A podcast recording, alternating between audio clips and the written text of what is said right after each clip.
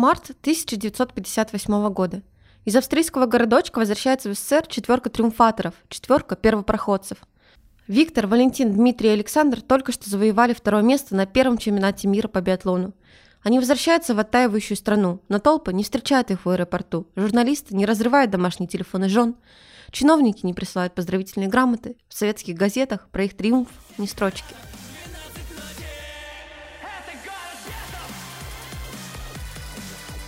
Всем привет, меня зовут Женя. А меня Лика. Это наш второй выпуск подкаста «Однажды в Екатеринбурге». Мы находим самые интересные истории из истории нашего города и рассказываем их вам. Сегодняшний выпуск о незаслуженно забытом событии. И я правда удивилась, когда ты принес эту тему. Я ни разу не слышала об этом. Ну что, поехали? 1957 год. По стране разгоняется хрущевская оттепель. Ленинград отмечает 250 лет со дня основания. В Москве проходит тот самый фестиваль молодежи и студентов, а в Свердловске впервые в стране проводят соревнования по биатлону. Как и большинство популярных сейчас видов спорта, биатлон сформировался в середине 20 века. Но у него, конечно же, есть своя история. Прабабушкой биатлон можно назвать охоту северных народов. Если честно, я до этого выпуска думала, что биатлон какой-то очень современный вид спорта. Он звучит даже как-то по-модному. Биатлон, скелетон, слалом. Окей. Даль. Как понять молодежный сленг бумеров? Ну да, само слово биатлон появилось позже. Соревнования военных патрулей или патрульная гонка. Примерно так называли биатлон раньше. Проводили еще в начале 20 века. Эти состязания даже были представлены на самых первых современных Олимпийских играх в 1924 году. СССР тогда было не до Олимпиады, конечно. Затем патрульная гонка на зимних играх появилась в качестве показательных выступлений а после Второй мировой войны соревнования исключили. По одной из версий, потому что ассоциации с оружием были вообще не самые приятные. Но в середине 50-х биатлон реабилитировали. И в 1958 году в австрийском городе... Так, к следующему слову нужно подготовиться. Зальфедене провели первый чемпионат мира по биатлону. Подожди, но ведь мы собирались говорить про первый советский чемпионат в Свердловске, который проходил на год раньше.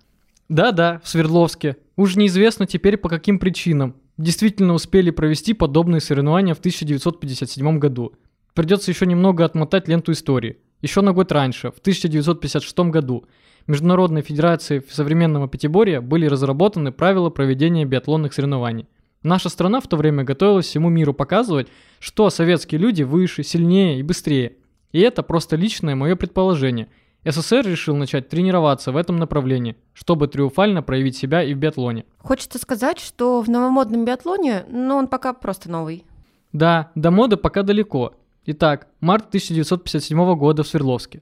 Что интересно, Урал в те годы принимал немало соревнований всесоюзного уровня, в том числе 29-е первенство СССР по лыжным гонкам. В Свердловск приехали 240 спортсменов. Соревнования проходят на спортивной базе окружного дома офицеров в районе Нижнеисецка – Сейчас это место мы называем Уктус.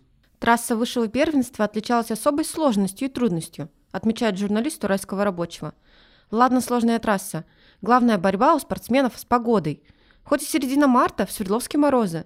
А в день биатлонной гонки потеплело, но закружило в юго. Уральский рабочий пишет, старожилы не помнят такой снежной зимы в Свердловске. Мало того, что снег моментально засыпал с таким трудом проложенную лыжню, при спусках он еще и резко бил в лицо и слепил спортсменов. Гонку со стрельбой проводят в рамках первенства впервые. Дистанция 30 километров. Участвуют, в принципе, те же лыжники, что и в других дисциплинах. Тогда развод лыжников и биатлонистов еще не случился. Спортсменам предстояло стрелять не по современным биатлонным мишеням, а по подвешенным резиновым шарам. Две мишени – два выстрела. В гонке был только один огневой рубеж, ровно посередине дистанции. Судья дает старт, и лыжники устремляются вперед. С уверенным отрывом ведет Федосеев, и он уже оторвался от соперников. Федосеев приближается к стрельбищу, сосредотачивается, выстрел, промах! Ай-яй-яй, ну как же так, еще раз, снова мимо. А к стрельбищу приближаются остальные участники. Так а где же Кувыркин? Коллеги передают, что у него сломалась лыжа. Провал, Кувыркин не успеет догнать товарищ. Даже если очень быстро достанет новую лыжу. А ведь он накануне занял третье место в гонке на 50 километров. Подождите, а кто же это на стрельбище такой метки? Вы посмотрите, что он творит. Владимир Маринычев сумел поразить цель. Еще один выстрел и снова четкое попадание. Маринычев победитель гонки. Ну, это все, конечно, наши фантазии. Стрим с места событий не сохранился. Ну, как фантазии. И первенство Федосеева, и сломанная лыжа, и два попадания Маринычева. Все это было. Итак, победителем первого чемпионата СССР по биатлону становится Владимир Маринычев. Этот Свердловский март стал триумфом для него. Маринычев не только первым отстрелялся, он еще и выиграл главной гонки соревнований до 50 километров. Две медали за раз. Информация о Владимире к нашим дням сохранилась немного, да и вспоминает его прежде всего как первого чемпиона. Победителю 25 лет. Профессионально на лыжи он стал поздно по современным меркам, уже в 20 лет. Выступал Владимир за ЦСКА. Зато мы знаем тренера Маринычева, Андрея Карпова. Это крутой советский лыжник. К нему подробнее вернемся чуть позже. Хоть биатлонные соревнования по сравнению с лыжными были ерундой, ну, какая-то новая непонятная дисциплина. Карпов специально готовил Владимира к ним еще с начала зимы. Корреспондент уральского рабочего смог преодолеть в югу, добраться или до Карпова, или до Маринычева и узнать секреты успеха. Вот что пишет газета. К такой усложненной гонке Маринычев начал готовиться еще в начале зимы. В планы его тренировки входила стрельба. Часто она проводилась сразу после лыжной тренировки, когда дыхание спортсмена еще не успокаивалось. В феврале Маринычев участвовал в военизированных лыжных соревнованиях в финском городе Куопио, где встречались армейские лыжники Финляндии и СССР. Утром перед гонкой в Свердловске Маринычев приехал на стрельбище и пристрелял винтовку – это помогло ему во время соревнований быстро поразить обе мишени, несмотря на сильный боковой ветер. А почему ты думаешь, что к биатлону относились тогда не как к другим дисциплинам? Ну вот взять хотя бы призы. Победители лыжных гонок награждались золотой медалью первой степени, дипломом первой степени и красным свитером. Второе место – серебряная медаль, третье – бронзовая. А Мариныча в биатлоне наградили позолоченной медалью второй степени, дипломом и свитером. Ну, хоть свитер дали, в хозяйстве пригодится. Награждение тоже проходило в сложных погодных условиях. Корреспондент уральского рабочего снова жалуется на погоду, правда с позитивной установкой. Многочисленные болельщики лыжного спорта, которые не испугались ни снегопада, ни резкого порывистого ветра, задувавшего воскресенье с самого утра, были вознаграждены интересным зрелищем торжественного вручения призов победителям. Под звуки марша, исполняемого духовым оркестром, трое победителей выходят к фланштоку, возле которого установлен пьедестал почета. По его краям написаны цифры 2 и 3, а на середине, находящейся на ступени выше, изображена цифра 1. В соответствии с занятыми местами призеры и располагаются на пьедестале. Здесь им вручают медали и дипломы. Гремит гимн Советского Союза. Ну вот и все, что мы знаем об этих соревнованиях. А ты обещала вернуться Карпову, тренеру ЦСКА. Что же там еще интересного про него? Сюрприз-сюрприз. Большая часть жизни москвича Андрея Карпова связана со Свердловском. Именно здесь он впервые добился успеха. Взял серебро в гонке на 50 километров в 1938 году. И сюда Карпов был эвакуирован во время войны. Сборная свердловчан три раза подряд вместе с ним одержала победу на всесоюзных соревнованиях лыжников. После войны? Сложно поверить, но нет. Во время войны тоже проводились спортивные мероприятия. В первую очередь для поддержания духа народа – даже во время войны людям нужно чувствовать, что нормальная жизнь существует. Нужно развлекаться, болеть за спортсменов. Немножко свернем с нашей лыжни, раз уж зашли в эту степь. В блокадном Ленинграде тоже проводились спортивные соревнования. Если в Свердловске хоть какое-то питание, но было, в Ленинграде, как мы знаем, люди умирали от голода. Но там провели чемпионат и по шахматам, и даже большую городскую эстафету. А настоящим символом надежды стал футбольный матч 1942 года между «Динамо» и командой завода – Игрокам не хватало сил от голода, но они азартно сражались. Бойцы фронта потом рассказывали, что слушали трансляцию по радио с большим удовольствием. Потрясающая история. Вот и Карпов Свердловский в годы войны участвовал в соревнованиях. Потом вернулся в Москву и стал тренером. Готовил советских лыжников к международным соревнованиям и олимпиадам. И получается, воспитал первого чемпиона СССР по биатлону. Правда, другой первый чемпион уже не его воспитанник. Как это? Другой первый чемпион? А вот такая у нас интересная получается история. Биатлонисты не пришли к единогласному мнению, когда же случился первый отечественный чемпионат. Есть версия, что все же самым-самым первым было первенство СССР в Вотипе, это в Эстонии. Некоторые исследователи спорта не хотят э, причислять чемпионат Свердловский к биатлону. Мол, гонки патрулей бывали и раньше, и в 1957 году соревновались не по современным правилам, а вот в Вотипе уже были настоящие соревнования – Проходили они 1-8 февраля, и просто поразительно, как же история развития биатлона связана со Свердловском. Что там? Опять тренер со свердловскими корнями? Лучше. В этот раз все три призовых места взяли наши уральские спортсмены. Третье место. 26-летний свердловчанин Владимир Кожин, который выступал за наше «Динамо». После завершения карьеры лыжника работал судьей на биатлонных соревнованиях. Второе место – 30-летний Виктор Бутаков от команды Советской армии Свердловска. Уроженец поселка Баженово Белоярского района. Блестяще представлял наш город на соревнованиях. После завершения карьеры работал тренером по биатлону и лыжным гонкам в родном армейском клубе. И первое место Барабанная дробь. Самый молодой участник этой тройки – 23-летний Александр Губин. Он родился в селе Кировское под Алапаевском. Интересно, что за первую свою большую победу в Алапаевских лыжных соревнованиях Саше подарили часы и ружье, будто предсказали ему биатлонную славу за несколько лет. Когда ушел из большого спорта, стал тренировать молодых спортсменов в Ленинграде. Но пока до этих карьер тренеров далеко. В Эстонии определились три победителя. На расслабиться и медали почти сразу отправили на первый чемпионат мира по биатлону. Он проходил 1-2 марта в Австрии. Спортсмены, кстати, не знали, что соревнования в Эстонии – это отбор на чемпионат мира. Но поехали туда не все финалисты, Кожина оставили дома – а Губину и Бутакову в самолет посадили москвича Валентина Пшеницына и Дмитрия Соколова. Кстати, Соколов опять же уралец из Кургана. Что интересно, на момент чемпионата мира он уже работал тренером по лыжному спорту. Но в Эстонии они заняли плохие места. Четвертое и четырнадцатое, кажется. И как они попали в сборную с такими результатами? Вот и Губин спустя многие десятилетия тоже удивлялся.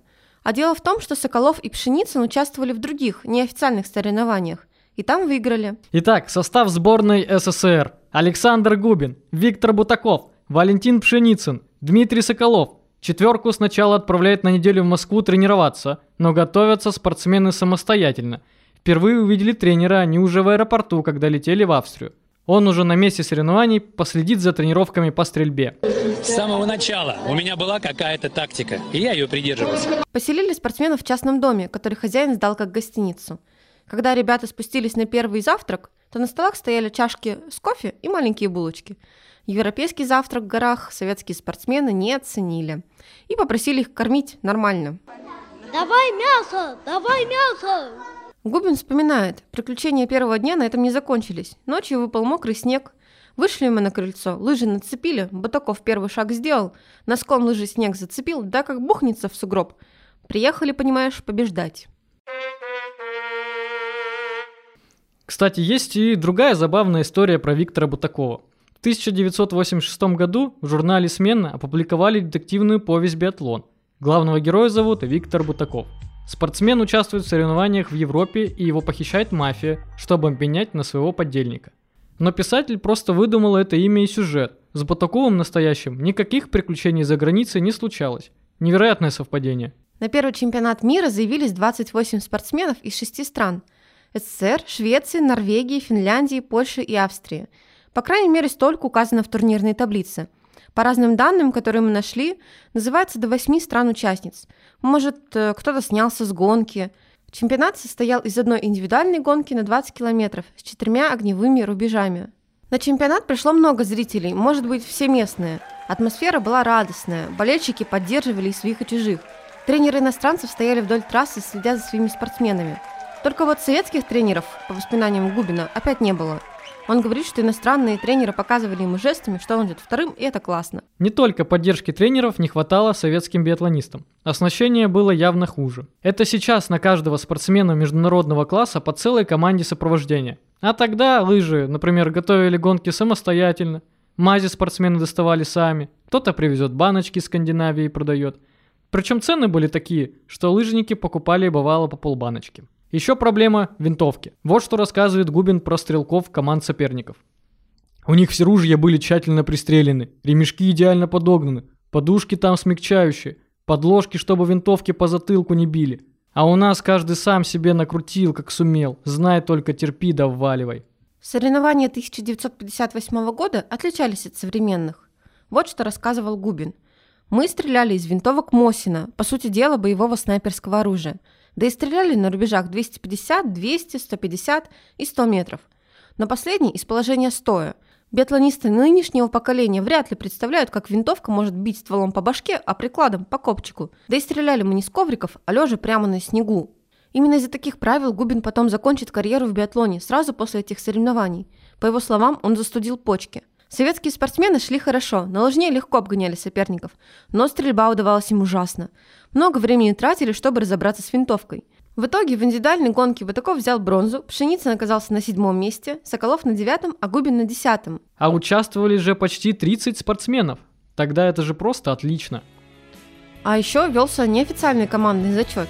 Так по его результатам советские биатлонисты заняли второе место. После соревнований отправились отмечать. Ребята достали водку, угощали австрийцев, научили фразе «до дна», а утром отправились домой. Март 1958 года. Из австрийского городочка возвращается в СССР четверка триумфаторов, четверка первопроходцев.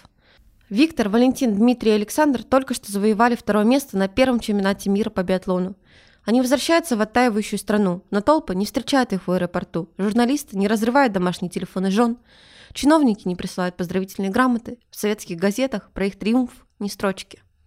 Командный зачет был неофициальным, а в официальном только один Бутаков смог взять призовое место. И то всего лишь третье. А позиция руководства страны была такая, что советский человек должен быть лучше всех. Поэтому про поражение лучше умолчать.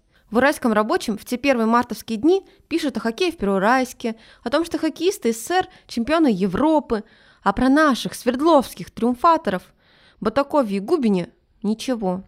Очень жаль. И сегодня мало кто знает имена первых наших биатлонистов. А чего ждать, если в их время ни общество, ни они сами не понимали важность того успеха? Всем им выдали звание мастеров спорта по биатлону, и все. Даже в Москву не пригласили на поздравляшки. Свердловчанин Александр Губин очень обижался, что Маринычева называли первым чемпионом СССР по биатлону в светских справочниках. Он-то ведь выиграл соревнования, правила которых приближены к современным, а Маринычев бежал в гонки патрулей. Губин просто так эту ситуацию не оставил. Переписывался с исследователями спорта, и в итоге в справочниках все-таки стали писать его имя.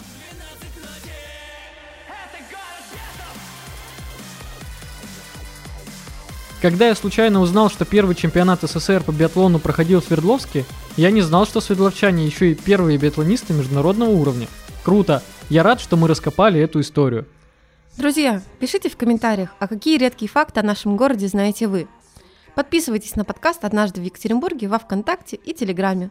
Всем пока! Встретимся в следующем выпуске.